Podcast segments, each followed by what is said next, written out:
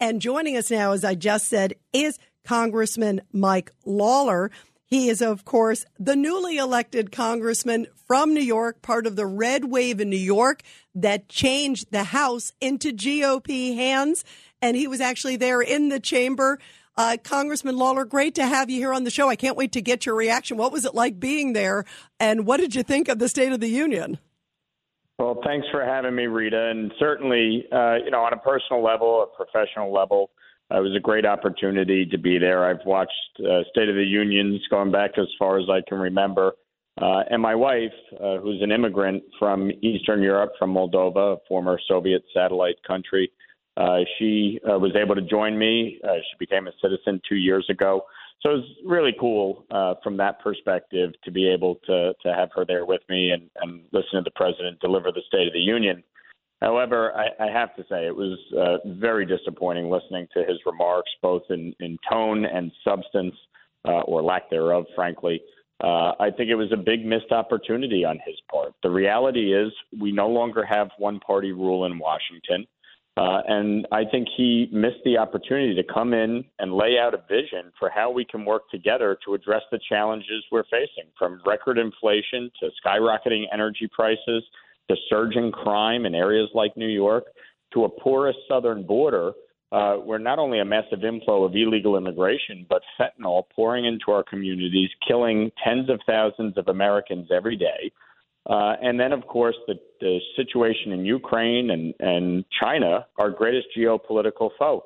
He spent more time talking about resort fees and junk fees than he did talking about China, Ukraine, and immigration combined. It yeah, was embarrassing. It was. It was stunning. And by the way, Mike, now I know why I like you even more because my father uh, is Polish. My father was born in Poland. And so the fact that your wife is Eastern European uh, means I love you even more, Mike. So that's even better. Absolutely. But you know the, the the biggest the biggest thing that was just ridiculous about last night, frankly, was the president's uh, intentional misstatement with respect to uh, Social Security and Medicare.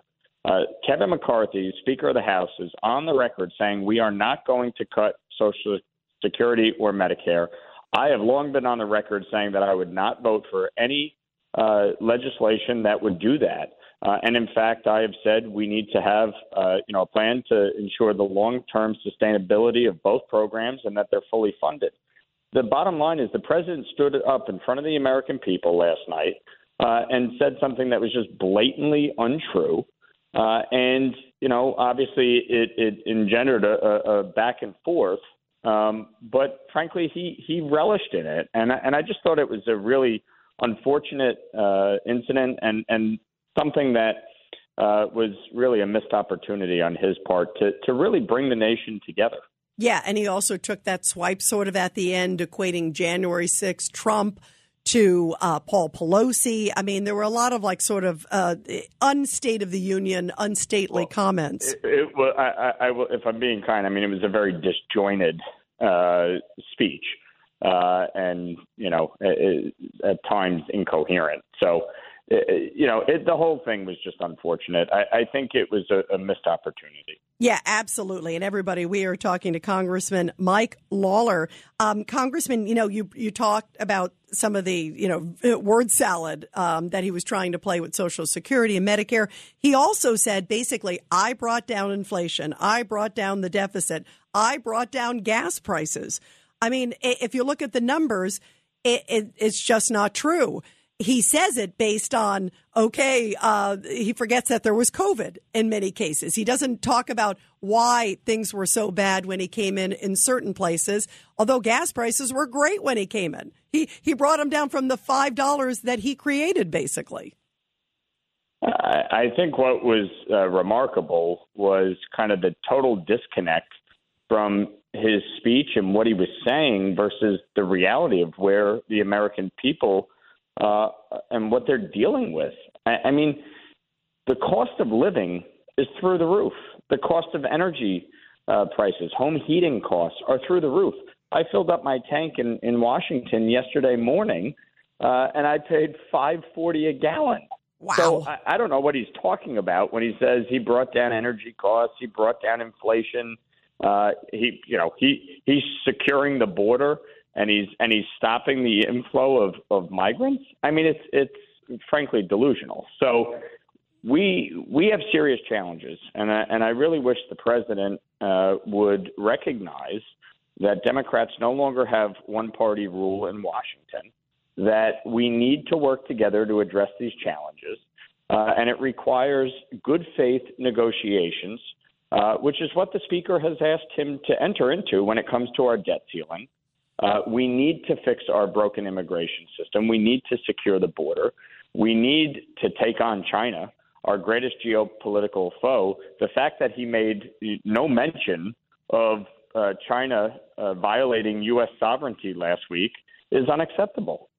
And we need to be serious about this.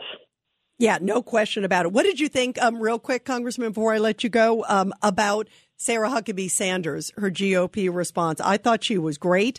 Uh, she was very forceful. I mean, my goodness, at one point she said, uh, that he is unfit to serve as commander in chief, citing the border, citing uh, China, citing a whole bunch of different issues. Look, we have a lot of rising stars in the party, new voices like Sarah Huckabee Sanders, like Ron DeSantis, uh, people who are addressing the challenges and the issues in their state uh, and in our country. And I think uh, as we move forward, what is going to be important is to make sure that uh, we are addressing the issues facing the American people and that we are providing real solutions to those challenges. You want to talk about energy uh, costs? We need to increase domestic production of energy, period. Uh, you want to talk about inflation? We need to rein in reckless, out of control spending. We can't continue to print new money and borrow at the levels that we have. We have to cut taxes. We have to bring down the cost of living. Uh, and we have to move our country forward in a way that the American people, the American people, uh, are able to thrive and and succeed. And and that is what the objective is, and that's what the focus has to be going forward. Yeah, 1000%. And by the way, um, that clarity of message that you just had right now is exactly what you had on the campaign trail and why I'm convinced uh, why you won so well in your race um, in New York, in a blue state like New York. Um, bravo to you, Congressman, and really great to have you here. And I'm glad that you and your wife got to share in that moment last night. Thank you. Appreciate it, Rita.